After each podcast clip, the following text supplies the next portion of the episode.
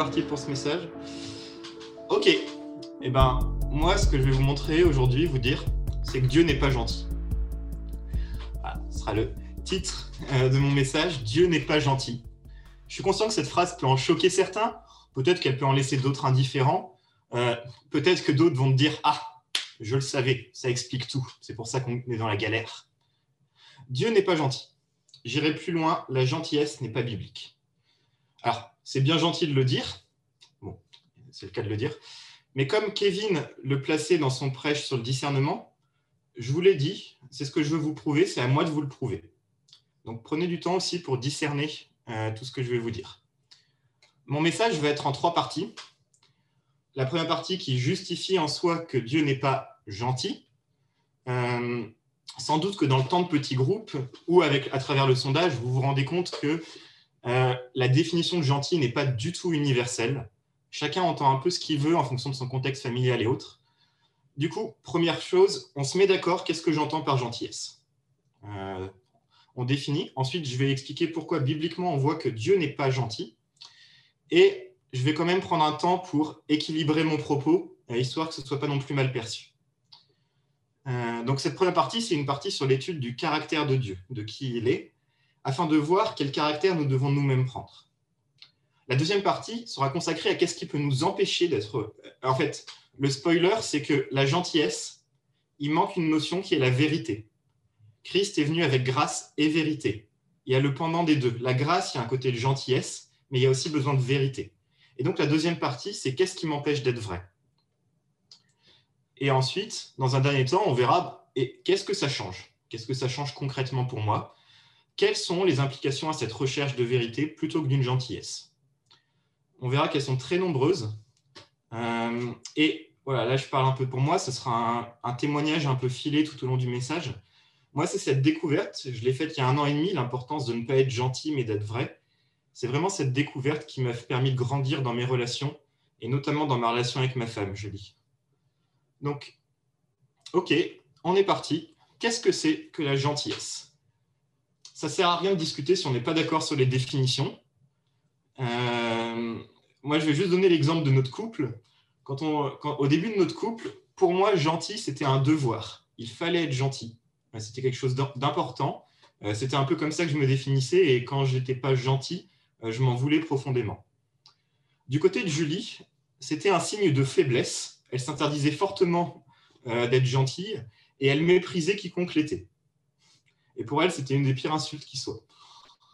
Forcément, on commence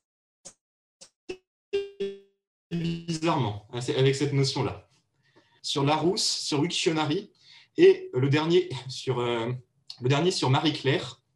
Alors, promis, je ne regarde pas Marie-Claire, c'est juste que Google m'a proposé ça et j'ai trouvé ça génial. Donc, alors, Larousse, agréable à voir pour sa délicatesse, son charme, mignon aimable, complaisant, plein de bons sentiments à l'égard d'autrui, qui manifeste ce caractère délicat. Se dit d'un enfant qui se conduit bien, qui est sage, tranquille, mais aussi qui est bête, simplé, peu sympathique, qualifie celui dont on désapprouve l'impertinence ou la sottise, et ça c'est la citation de Marie-Claire, euh, il s'agit simplement d'adapter son comportement pour le rendre plus agréable aux yeux d'autrui. Alors, moi je vais me baser sur du coup, ce dernier sens est le deuxième, en fait, le sens de complaisant. Être gentil, c'est être complaisant. Complaisant, cum placere, littéralement plaire avec. On est gentil quand on cherche à plaire à l'autre. Se rendre plaisant, agréable pour les autres. Mais le problème, c'est que on peut oublier qui on est. C'est ça le problème de la gentillesse. La personne gentille va profondément chercher à être acceptée par l'autre et ne va pas être vraie nécessairement avec elle. Et moi, c'est ce que j'ai fait très longtemps euh, dans ma relation avec Julie, ce qui était très complexe parce qu'en fait, je n'osais rien dire de peur de la vexer, de, peur qu'elle pense que je ne l'aime pas, euh, ou que moi, ou même de peur que moi, j'ai l'impression que je ne l'aimais pas. Je ne sais pas si c'est compréhensible dans tous les sens. Merci Raymond. Euh, mais en fait, tout ça, ça manque profondément de quelque chose, ça manque de vérité. Si je suis gentil, au sens où je viens de le dire, je ne suis plus vrai je ne dis pas les choses telles qu'elles sont ou telles que je les ressens. Euh, et c'est ce problème-là dont je veux parler. C'est un problème parce que Dieu est notre Père et un père n'est pas gentil avec ses enfants. Il ne laisse pas tout passer avec ses enfants. Il est juste, il est vrai. Il les corrige quand ils font des erreurs. Et c'est exactement ce qu'on voit du caractère de Dieu dans la Bible. Donc, pourquoi est-ce que Dieu n'est pas gentil? Euh, Ce que je vais faire, c'est que du coup, je vais aller dans la Bible. Alors, je ne vais pas vous dire systématiquement tous les versets. Si vous voulez, je vous envoie mon PowerPoint. Il y a plein de références un peu partout. Euh, vous pouvez noter, vous pouvez faire des captures d'écran, bref. Euh, Dieu n'est pas gentil Premièrement, parce qu'en fait, il ne cherche pas à plaire à l'homme. Dieu ne cherche pas à plaire, il est juste avec l'homme. Il n'a pas de masque, parce qu'en fait, il veut se révéler tel qu'il est vraiment. Ce qui l'intéresse, c'est une relation avec nous, avec une fausse image qu'on pourrait avoir de Dieu. Donc, en quoi est-ce que Dieu est vrai? Euh, Si on regarde dans Deutéronome 28, Dieu promet des bénédictions et des malédictions à Israël selon ce qu'il écoute sa parole ou pas. Et euh, dans les malédictions, il y a la déportation. Et on voit qu'à un moment, la désobéissance d'Israël est telle que, effectivement, Israël et Juda vont être déportés. Ainsi, Dieu va être fidèle à sa parole. Il va déporter son peuple. C'est ce qu'il avait promis. Les, les personnes n'ont pas tenu le contrat. Il tient sa parole. Il déporte son peuple. C'est une période noire pour les Juifs. C'est une source d'une grande détresse. Mais Dieu est fidèle. Il est vrai et juste. Autre exemple, Christ. Alors Christ, on a plein d'exemples différents. Euh, on peut prendre des passages où il est très vrai, très direct et même violent avec les pharisiens, quand il dénonce leur hypocrisie, quand il les traite de sépulcres blanchis, dans Matthieu 23. On peut penser euh, à un moment où Jésus va s'énerver et chasser les vendeurs du temple, en Matthieu 21. On peut aussi penser à des moments où là, ces deux là, il s'énerve parce que il voit que la loi n'est pas respectée, ou il voit que les personnes sont éloignées du cœur de Dieu. Mais même il s'énerve avec ses disciples. Je ne sais pas si vous connaissez ce verset. Pourquoi raisonnez-vous sur ce que vous n'avez pas de pain? Êtes-vous encore sans intelligence et ne comprenez-vous pas? Avez-vous le cœur endurci? Ayant des yeux, ne voyez-vous pas? Ayant des oreilles, n'entendez-vous pas? Et n'avez-vous point de mémoire? Là, il parle à ses disciples. C'est quand même violent. Je veux dire, si, si un jour euh, je, dis ça à un ami, euh, voilà, ça sera un peu bizarre. Donc, et le dernier point, euh, un dernier point où il est vrai, il n'a pas cherché à plaire, c'est à son propre procès. Avec Caïphe, les Juifs cherchent à l'accuser, les pharisiens cherchent à l'accuser, ils lui disent Es-tu le Messie? Et Jésus va dire la vérité Oui, je le suis. Et cette vérité va le condamner et l'amener, euh, va être considéré comme un blasphème et va l'amener à la croix. Donc Christ n'a pas cherché à être autre chose que vrai. D'ailleurs, d'une façon générale, c'est un des attributs de Dieu dans la Bible. C'est un des attributs de Dieu d'être vrai. Euh, je vous donne par exemple trois versets. Dieu est vrai en Jean 3, 33. Christ est la vérité, le chemin, la vérité et la vie en Jean 14, 6. L'esprit est l'esprit de vérité en Jean 14, 17. Donc, Dieu est profondément vrai. Donc là, les versets que je vous cite sont assez cohérents là-dessus. Mais on peut du coup se demander, est-ce que ça nous concerne en tant qu'homme? Est-ce que c'est aussi quelque chose pour moi? Euh, Oui, ça nous concerne. Ça nous concerne, ne serait-ce que parce que Paul nous dit, dans Éphésiens 5, Soyez mes imitateurs comme je le suis moi-même de Christ. Donc, on va maintenant regarder justement des, apôtres, des prophètes, et euh, qui ont aussi cherché à être vrais. Paul, euh, je prends deux exemples de Paul qui est très vrai. Euh, Paul, à un moment, il va reprendre Pierre parce que Pierre était hypocrite et il va le faire devant tout le monde en disant non, je ne suis pas d'accord avec toi. Euh, on voit aussi qu'il ne cherche pas à être gentil avec les églises, il leur dit les choses de façon cash. Si vous étiez là pour la prédication de Nathan sur 1 Corinthiens 5, il leur dit voilà, on entend parmi vous qu'il y a un péché tel qu'il n'y en a pas même parmi les païens. Donc, il, ne cherche pas à enrober, il ne cherche pas à cacher la vérité. Alors, et vous allez me dire, oui, vous pourrez me dire, oui, mais ce n'est que Paul, ce n'est qu'un exemple. Euh, je peux prendre Jean aussi. Euh, et en vrai, je pourrais en prendre beaucoup. Là, j'ai juste cité Jean parce qu'il a ce verset que je trouve très intéressant. Si nous disons que nous n'avons pas de péché, nous nous séduisons nous-mêmes et la vérité n'est point en nous. 1 Jean 1, 8. La vérité est la base euh, la base du raisonnement. La vérité est la base du raisonnement de Jean, et c'est très important pour lui. Ok.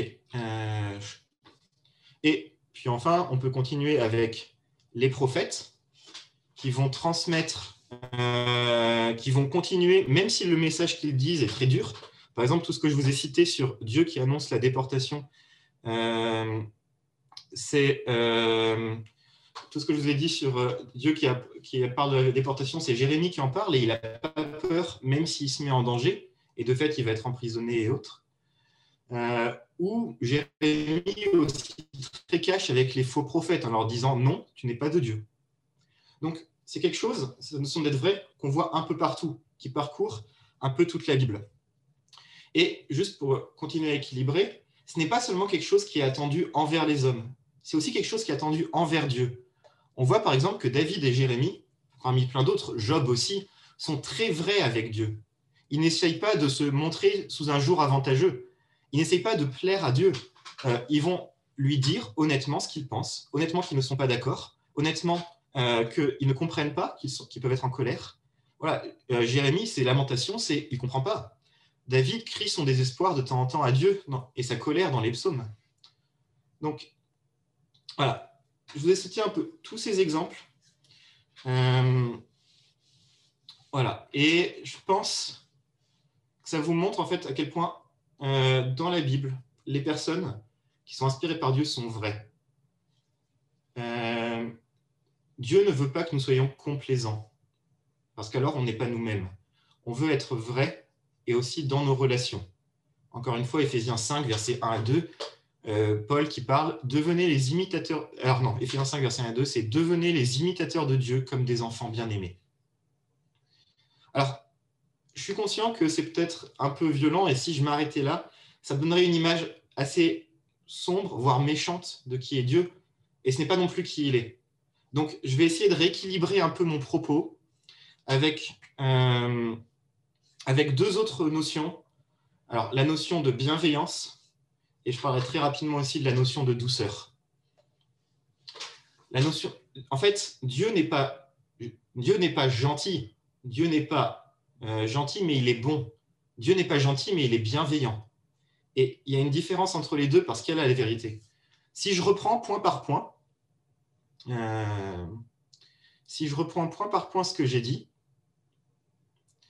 alors l'image, comme je l'ai dit déjà, c'est que Dieu est un père. Donc Dieu va être juste avec ses enfants et va agir avec bienveillance. Il va faire des choses pour protéger ses enfants. Par exemple, quand Dieu annonce la déportation du peuple, en fait, en parallèle, il parle déjà du pardon et de la restauration. C'est assez flagrant dans les chapitres de Jérémie, chapitres 2 et 3. Il est en train de les critiquer véhémentement. Et en même temps, il dit, si vous me demandez pardon, je vous pardonnerai. En même temps, il dit, mais ce ne sera pas pour toujours, je vais restaurer. En fait, Dieu est en train d'éduquer son peuple. Il ne l'abandonne pas. Un père qui réprimande son enfant pour le faire grandir, ce n'est certes pas gentil, mais c'est très bienveillant. Christ, quand Christ reprend les pharisiens, il le fait pour le bien du peuple. Euh, d'ailleurs, les versets vont dire euh, Vous ne rentrez pas dans le royaume de Dieu et vous ne laissez pas les autres gens y rentrer. En fait, il leur reproche d'être les conducteurs d'aveugles, de les conduire à des mauvais endroits. Quand il chasse les vendeurs du temple, on voit que juste derrière, il peut enfin prendre soin des malades certes, il va s'énerver avec les disciples, mais il va aussi les aimer et les protéger jusqu'au bout. Il va les garder dans la quand lui il est arrêté, il va les protéger. Euh, il va mettre son comble à son amour pour eux, en Jean 13.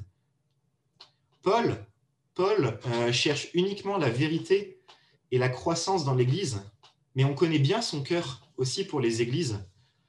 Euh, si, je cite 2 Corinthiens 6, versets 11 à 13, Chers Corinthiens, nous venons de vous parler en toute franchise. Nous vous avons largement ouvert notre cœur. Vous n'y êtes pas à l'étroit, mais c'est vous qui faites preuve d'étroitesse dans vos sentiments.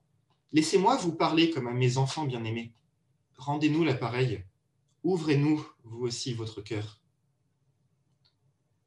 Paul aime les églises. Paul aime les personnes qui sont dans les églises. S'il les reprend, c'est pour leur bien s'il va reprendre, s'il reprend euh, Pierre à un moment, ce n'est pas euh, juste pour le plaisir de reprendre Pierre, c'est parce que Pierre s'est conduit en hypocrite et a blessé des non-juifs par son comportement. Jean, euh, Jean, ok, il est direct, mais profondément, si vous lisez ses écrits, il ne parle que à ses petits-enfants, à ses bien-aimés. Il ne parle que à des personnes dont il veut prendre soin. Euh, et les prophètes, les prophètes vont avoir ce courage, ce courage d'avancer euh, parce qu'ils veulent prendre soin du peuple, ils veulent que le peuple revienne à Dieu. Donc, voilà, on voit qu'en fait, tout ça, les motivations qui sont derrière, c'est de la bienveillance. Un, autre point pour continuer à équilibrer, ça peut être la notion de douceur aussi. Euh, frère, si quelqu'un s'est laissé surprendre par quelques fautes, vous qui vous laissez conduire par l'esprit, ramenez-le dans le droit chemin avec un esprit de douceur. La vérité doit être accompagnée de douceur pour permettre d'aller plus loin. Donc voilà, Dieu n'est pas gentil, mais Dieu est vrai, Dieu est bienveillant, Dieu est bon, Dieu est doux. Ok, c'était ma première partie.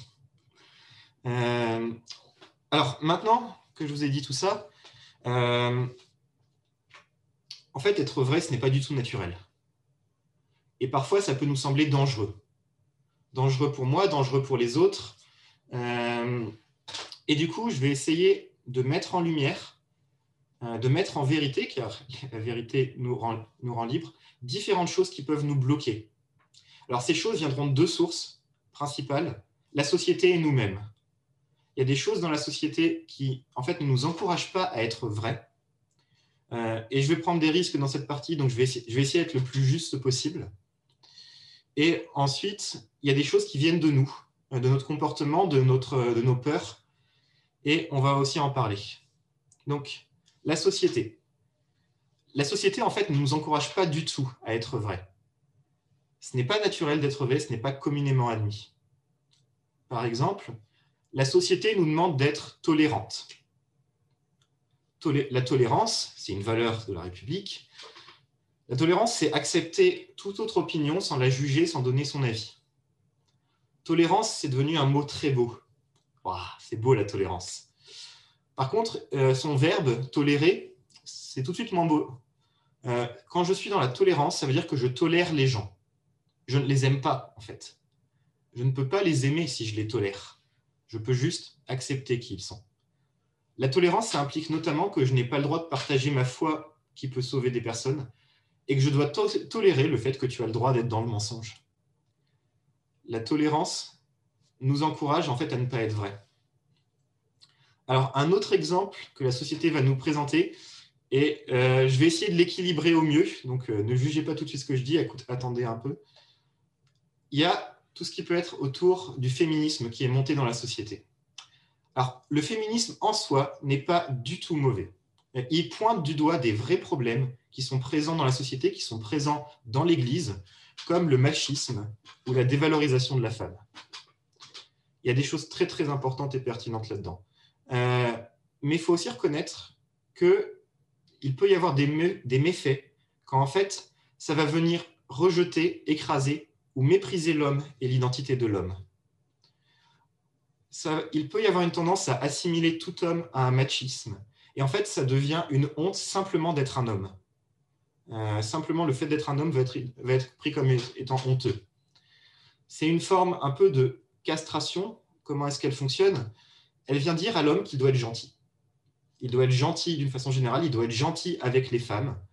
Euh, il ne doit pas être vrai avec elles. Moi, c'est vraiment quelque chose que j'ai pu recevoir un peu dans mon éducation.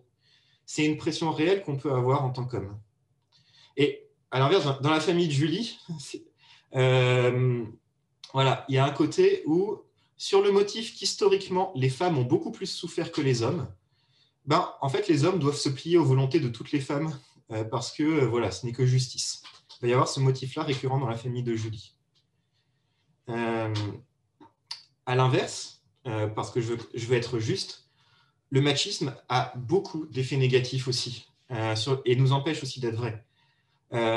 notamment, il va venir dire, et c'est quelque chose de très pernicieux et qui est aussi très présent dans les milieux chrétiens, que pour une femme, être gentille, être douce, ça fait partie de son caractère. Qu'une femme doit être gentille et douce. Et plusieurs livres chrétiens vont en parler en disant, bah voilà, allez dans cette direction-là. Euh, et à partir de là, en fait, les femmes peuvent ne pas avoir tendance, vont avoir tendance à avoir peur de ce qu'elles peuvent dire. Elles, vont potentiellement euh, ne pas se rendre compte que ça peut être de très grandes valeurs ce qu'elles disent parce qu'elles doivent être douces, elles doivent être gentilles. Et un autre coup, alors là c'était plus le contre-coup du, machisme pour les femmes, un contre-coup du féminisme pour les femmes, c'est que euh, on va dire à la femme à l'inverse qu'elle doit être forte, euh, qu'elle doit être forte en tout temps, mais on lui définit pas ce que c'est qu'être forte. Euh, et par exemple, j'en discutais avec une amie qui me disait que voilà, aux, aux IS, les femmes vont essayer de prendre une voix très grave, presque fausse, pour s'imposer, pour se dire voilà, c'est mon rôle en, tant que femme.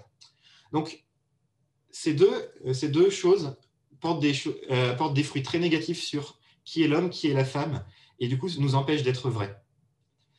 Un autre exemple encore, pareil, j'essaie de l'équilibrer, l'écologie.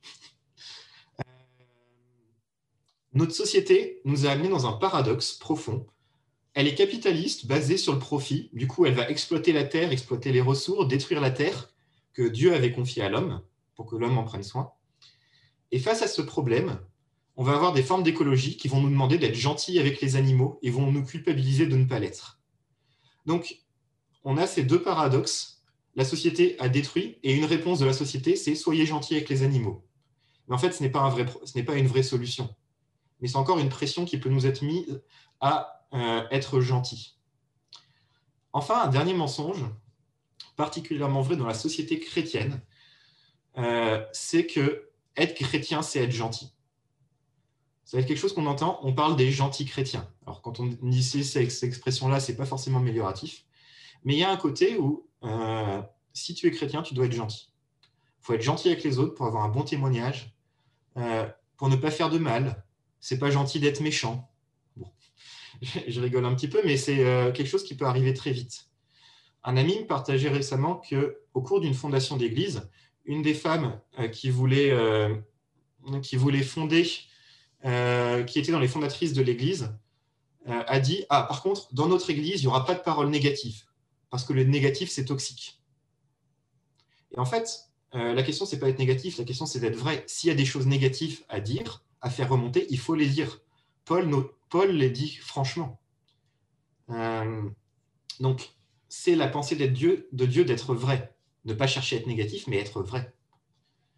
Et je veux vraiment faire une pause ici, un instant, sur cette notion de le chrétien doit être gentil. Euh, peut-être que pour vous, moi ça a été le cas très longtemps, donc c'est juste un bout de témoignage aussi, peut-être que pour vous, être gentil fait partie du caractère du chrétien. Et vous ne voyez du coup pas pourquoi vous devriez changer. Alors j'ai essayé de montrer que je voulais rééquilibrer ça en disant que Dieu était bienveillant, vrai, bon, doux. Mais en fait, si on refuse de développer ce caractère de vrai, euh, ben en fait, on refuse de développer un des aspects de Dieu.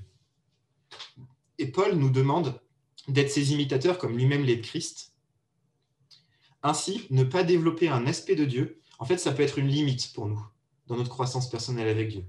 Donc, je veux vraiment vous encourager, moi, c'est vraiment quelque chose qui m'a fait grandir énormément, euh, à être vrai avec les autres, avec soi-même, euh, et à développer cet aspect de Dieu euh, dans les relations. Donc voilà, ça, c'est quelques mensonges que la société, la chrétienté peuvent nous, nous donner mais on a aussi plein d'empêchements qui viennent de nous-mêmes. Hein, en fait, on n'a pas besoin de, la société pour avoir des problèmes. Euh, typiquement, le fait de ne pas vouloir avoir de problème, euh, c'est quelque chose qui nous empêche d'être vrai. Parce que être vrai, c'est oser prendre du temps avec d'autres, se confronter avec eux. C'est prendre le risque de se disputer, prendre le risque d'avoir tort, prendre le risque de devoir changer. En fait, c'est très risqué d'être vrai quand je, quand je suis vrai, euh, je prends le risque de devoir changer beaucoup de choses chez moi. Par bien des aspects, c'est plus rassurant de se taire et de ne rien dire. Manque de peau, ou pas, Dieu veut qu'on aime les gens. C'est le, le second plus grand commandement, aimer son prochain. Et du coup, lui dire ce qu'on pense. Se confronter pour avancer ensemble. Oser prendre du temps avec l'autre. Ne pas être vrai par certains aspects, c'est une fuite, c'est une lâcheté. On a peur de changer. Alors, c'est sûr que ce n'est pas évident. Euh, et j'essaierai d'équilibrer ça encore plus tard. Je vais prendre du temps pour équilibrer tout ça. Mais vraiment, la meilleure façon, une des meilleures façons d'aimer l'autre, c'est d'être juste avec lui, c'est d'être vrai avec lui. Ce qui est lié à ça, c'est la question de la survie. Parfois, je n'ose pas être vrai. Je ne veux pas être vrai, car en fait, si je suis vrai maintenant, c'est dangereux pour moi. Si je suis vrai maintenant, ça va m'apporter plein de difficultés. Plein d'exemples. Euh, imaginons que je ne sois pas à l'aise avec quelque chose que j'ai fait ou que je veuille me montrer sous une situation avantageuse. Par exemple, dans le cadre du travail, j'ai oublié d'envoyer un mail. Et en fait, je l'ai oublié. Je n'ai pas de raison particulière, je l'ai juste oublié. Ben, je vais essayer de cacher un peu la vérité, euh, d'envoyer un mail en demandant est-ce que tu as reçu mon mail? Euh, voilà, d'inventer une excuse. Je vais mentir pour couvrir les apparences à court terme. Mais le problème, c'est que ce mensonge va commencer à me mettre dans un cercle de mensonges où je vais, toujours me trouver des excuses. Autre exemple dans la Bible, David et Bathsheba, dans 2 Samuel 11. David pêche, il couche avec une femme mariée et, elle, et manque de peau, elle tombe enceinte, donc ça va être évident pour tout le monde. Qu'est-ce qu'il fait? Quelle est sa réaction? Au lieu d'être vrai, il va chercher à faire venir le mari de Bathsheba pour qu'il couche, couche avec sa femme, et ensuite, ni vu ni connu. Ça échoue, ça échoue deux fois, et du coup, il donne simplement l'ordre de tuer Uri, le mari de Bathsheba. Et ensuite, il prend Bathsheba pour femme, et ce n'est que neuf mois plus tard que Nathan va venir reprendre David, euh, reprocher à David et que David va se rendre compte de ce qu'il a fait. En fait, il s'est menti à lui-même, d'un côté. Il, s'est voilé lui-même sa face. Et euh, cette notion de se mentir à soi-même, c'est vraiment une notion qui est risquée. J'y reviendrai plus tard, mais euh, je donne encore un autre exemple. Euh, je donne plein d'exemples aujourd'hui, c'est en fait que ça puisse parler au plus grand monde, parce que ça a plein d'aspects un peu partout, cette notion d'être vrai imaginons qu'on ait des blessures avec le fait d'être vrai. Euh, on, a des, blessures avec le fait d'être rejeté. J'ai été rejeté dans ma vie. Euh, et du coup, en fait, j'ai peur d'être en relation avec des personnes parce que j'ai peur d'être rejeté. à cause du rejet, je suis en incapacité de créer des vraies relations. Dans l'Église, une façon de compenser ça, ça pourrait être de se réfugier uniquement dans sa relation avec Dieu, se voiler la face que sur notre peur d'être rejeté. Et ok, à court terme, en fait, ça semble très bon, ça semble très sain, je, je mets en priorité ma relation avec Dieu.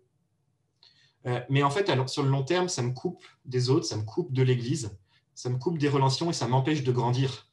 Parce que le faire aiguise le faire, on est censé grandir ensemble en tant qu'Église.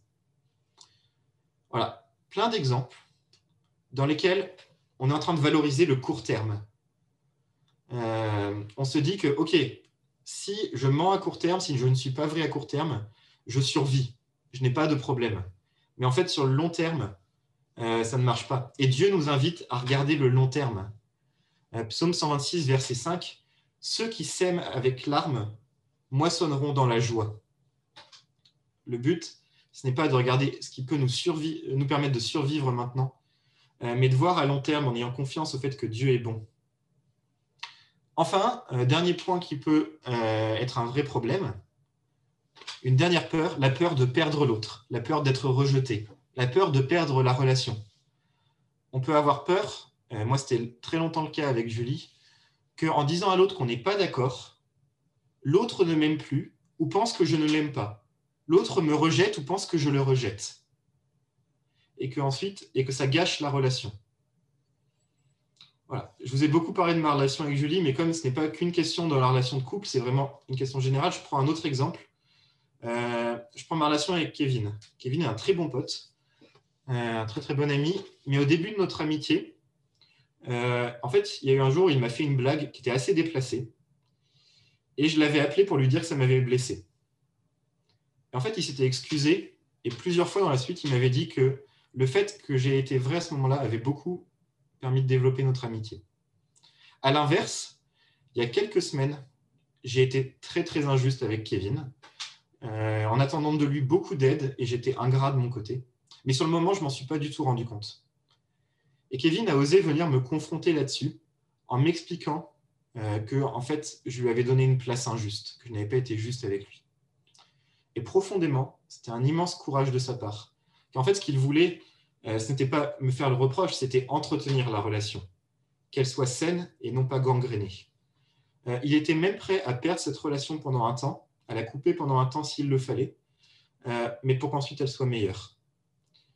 Le choix qu'il a fait de venir me parler et le fait que moi aussi j'ai demandé pardon et je me, je sois excusé, en fait, ça a beaucoup plus consolidé notre relation que ça ne l'a gâché. Donc, cette peur du rejet est réelle. Euh, cette peur du rejet est réelle, je ne vais, pas, euh, vais pas le nier. Mais je veux simplement dire que ce n'est pas ça qui doit nous empêcher d'être vrai. L'autre ne va pas forcément nous abandonner. Et en fait, même s'il le fait, alors, Dieu ne nous abandonne pas.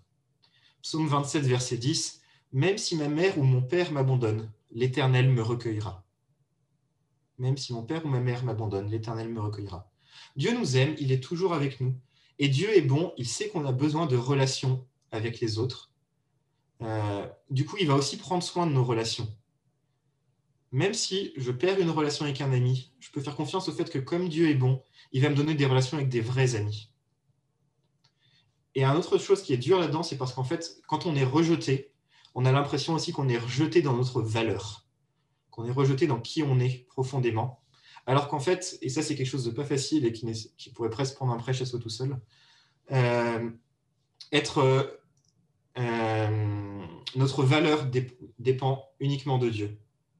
Donc, le fait que quelqu'un me rejette ne change pas ma valeur. Ok. Maintenant, on a vu, je reprends, on a vu que Dieu est vrai, euh, même s'il est bienveillant, Dieu est vrai, Dieu n'est pas gentil. On a vu différentes choses qui peuvent m'empêcher d'être vrai. Et maintenant, concrètement, qu'est-ce que ça change? Qu'est-ce que ça change concrètement? On va le voir en trois temps. Euh, la notion d'être vrai avec soi-même, la notion d'être vrai avec ses proches et la notion d'être vrai en Église. Euh, J'ai pas eu le temps d'en parler. Cette notion d'être vrai est un devoir qu'on a dans l'Église parce que en se convertissant, on a accepté Christ, on s'est mis sous l'autorité de Christ qui est la vérité. Euh, par contre, les non-chrétiens ne se sont pas mis sous l'autorité de Christ, qui est la vérité. Donc en fait, ce n'est pas un devoir qu'on a avec les non-chrétiens. La Bible nous demande plutôt avec les non-chrétiens d'être plein d'amour, de tendre l'autre joue euh, et de prendre soin d'eux. Euh, enfin, de prendre soin d'eux, d'être plein d'amour envers eux. Donc, et un autre point, être vrai, je l'ai aussi dit au tout début, c'est aussi être vrai avec Dieu et ne pas chercher à se cacher. Je ne vais pas en parler plus que ça, mais là aussi, c'est quelque chose de très important. Ok, être vrai avec soi. J'en ai déjà parlé avec David et Bathsheba, avec le fait de se mentir à soi-même. Ça vient toucher plein de choses concrètes, plein, plein de choses. En fait, Dieu nous demande d'être en introspection, euh, de s'examiner soi-même, de vérifier euh, que ce qu'on dit est conforme à ce que dit la parole. Jacques 1, versets 23 à 25. Car si quelqu'un écoute la parole et ne la met pas en pratique. Il est semblable à un homme qui regarde dans un miroir son visage naturel et qui, après s'être regardé, s'en va et oublie aussitôt quel il était. Mais celui qui aura plongé les regards dans la loi parfaite, la loi de la liberté, et qui aura persévéré, n'étant pas un auditeur oublieux, mais se mettant à l'œuvre, celui-là sera heureux dans son activité. la Bible nous demande de nous introspecter de nous introspecter pour voir où est-ce qu'on en est, d'être vrai avec soi-même. On l'a vu dans l'exemple du mensonge ou de l'hypocrisie. Je rappelle aussi ce verset de 1 Jean 1,8 Si nous disons que nous n'avons pas de péché, nous nous séduisons nous-mêmes et la vérité n'est point en nous. Donc faire attention à ne pas se mentir à soi-même. C'est aussi beaucoup lié au discernement dont Kevin avait parlé dans 1 Corinthiens 2,15. Euh, on doit être juste et discerné pour nous-mêmes. Un autre effet d'être vrai avec soi, c'est dans la gestion des émotions.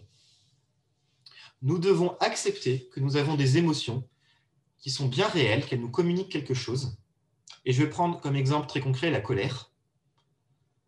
Souvent, dans la société chrétienne, dans la chrétienté, on va nous dire de ne pas nous mettre en colère. Mais en fait, la colère n'est pas mauvaise en soi. Dieu est en colère. Je l'ai donné dans différents exemples tout à l'heure. Christ a été en colère. Du coup, si Dieu et Christ sont justes, la colère n'est pas injuste. La colère n'est pas un péché. Euh, la colère de Christ et Dieu est juste, nécessairement. Donc, il ne faut pas enterrer notre colère. Ce serait juste une bombe à retardement, une mine antipersonnelle. Mais pourquoi est-ce qu'il y a de la colère? La colère est une émotion qui nous invite à rechercher la justice en Dieu seul. La colère est une émotion qui dit une injustice et du coup, on, est poussé à aller vers Dieu. Dans ce cas-là, notre colère est bien gérée, elle est acceptée. Mais du coup, il faut vraiment être équilibré. Ok, la colère est là, mais je ne dois pas tout accepter de ce qui vient avec. Je dois être équilibré. La Bible nous dit, en Éphésiens 4, 26, si tu te mets en colère, ne pêche point on est responsable des conséquences de notre colère, on doit se gérer là-dessus. On doit gérer nos émotions parce qu'elles peuvent être basées sur des mensonges, et du coup, on doit détecter nos mensonges pour ne pas laisser nos émotions avoir des impacts négatifs. On voit ça par exemple dans le psaume 139, versets 22 à 23, où David va s'énerver très violemment. Euh, je ne sais plus si c'est David, peut-être que c'est pas David. Je crois que c'est David, s'énerve très violemment, et ensuite il demande tout de suite à Dieu Sonde mon cœur, éprouve mes pensées. Nos émotions sont réelles, soyons vrais avec elles, sans les nier, mais sans tout leur ouvrir aussi. Euh, et un dernier aspect d'être vrai avec soi, c'est la notion de ne pas s'épuiser, mais de prendre soin de soi. Parfois, on surestime nos forces, on surestime notre énergie, on surestime notre capacité émotionnelle. On est dans le sacrifice, on est beaucoup trop dans le sacrifice. Et en fait, Christ lui-même a pris du temps pour se ressourcer. Dans Jean 5, à Bethesda, il y a plein de malades tout autour de la piscine. Il prend soin d'un malade. Dans Marc 1, il y a plein de personnes qui veuillent le voir dans tous les sens, et il va dire changeons de village, euh, parce que j'étais aussi, je suis venu pour apporter la bonne nouvelle partout. Donc, euh, voilà. Maintenant, être vrai avec ses proches. J'ai déjà parlé de la notion euh, de petit mensonge pour se protéger ou pour protéger les autres. on a peur de dire une vérité pour ne pas blesser. Mais du coup, on essaye de se montrer sur un jour avantageux aussi. Dans la Bible, on a deux exemples de ça, par exemple, avec Abraham, qui, pour être tranquille, euh, dit euh, que sa femme n'est pas sa femme, mais sa sœur. Et donc, lui, il peut être tranquille, il peut même être béni par les rois des pays dans lesquels il est, mais c'est fait au détriment de la promesse de Dieu et des conséquences que ça peut avoir pour sa femme. Dans être vrai avec ses proches, il y a aussi le fait d'avoir peur des conflits. Un conflit, profondément n'est pas mauvais en soi. Euh, je vous ai parlé des conflits que j'ai eus avec Kevin euh, pour grandir et qui nous ont permis de grandir en amitié. Euh, avec Julie, le fait que je veuille être gentil faisait que j'évitais les conflits autant que possible. Mais du coup, on était coincés dans notre relation. Quand j'ai compris que je devais être vrai, en fait, on a eu nos premiers conflits 15 jours après, et on en était même plutôt content, parce qu'on a vu qu'on grandissait là-dedans. Un conflit n'est pas un mot négatif. Un conflit, c'est une opposition de position. C'est deux positions différentes qui s'opposent. Euh, même aujourd'hui, avec Julie, on gère nos conflits et ça nous permet de grandir. Euh, dans la Bible, j'ai déjà donné plein d'exemples. Paul avec Pierre, Jésus avec ses disciples, Nathan avec David. Il ne faut pas avoir peur des conflits, ils nous permettent de grandir. Une dernière conséquence importante euh, d'être vrai, tant avec soi qu'avec ses proches, c'est que du coup, si je peux être vrai, je peux faire des choix et je dois les assumer. Et pour moi, c'est vraiment ça qui a été le plus euh, révélateur dans ma vie perso.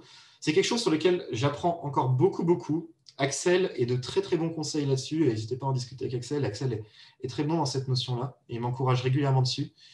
Euh, je vais vous donner un exemple concret de ce que ça a changé. Euh, quand je voulais me fiancer avec Julie, au début, j'étais en mode Dieu, dis-moi si je dois me fiancer. Et au bout d'un moment, je me suis mis, Seigneur, je veux me fiancer à Julie. Euh, si ce n'est pas une bonne idée, dis-le-moi. Mais en fait, j'ai posé un acte, j'ai avancé et j'ai pu aller plus loin comme ça. Euh, dans la Bible, on a différents exemples. On a Daniel qui assume, je vais prendre un menu végétarien et je serai en meilleure santé que les autres. Qui assume, je prie, même s'il y a une interdiction formelle, parce que je vais continuer à prier Dieu. On a Judas, le fils d'Isaac, qui va assumer le fait qu'il a promis à son père de protéger Benjamin. Donc, le fait d'être vrai fait qu'on peut plus facilement assumer ses choix. J'en arrive à ma dernière partie, être vrai en Église. J'ai séparé l'Église et les proches, mais profondément, il n'y a pas de raison. En fait, le comportement devrait être le même. Parce qu'on doit apprendre à bâtir des relations saines dans l'Église. On doit aimer les gens dans l'Église parce qu'en fait, Dieu les aime. Alors, Dieu les aime, on voit ça dans 1 Corinthiens 13.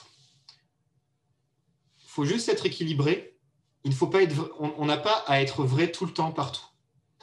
Le but de la vérité, c'est d'être un outil pour construire des relations, pour mieux aimer, l'autre. L'objectif, c'est d'aimer l'autre. C'est le second plus grand commandement. Euh, 1 Corinthiens 13 nous dit que l'amour supporte tout. Ça ne veut pas dire qu'on ne peut rien dire.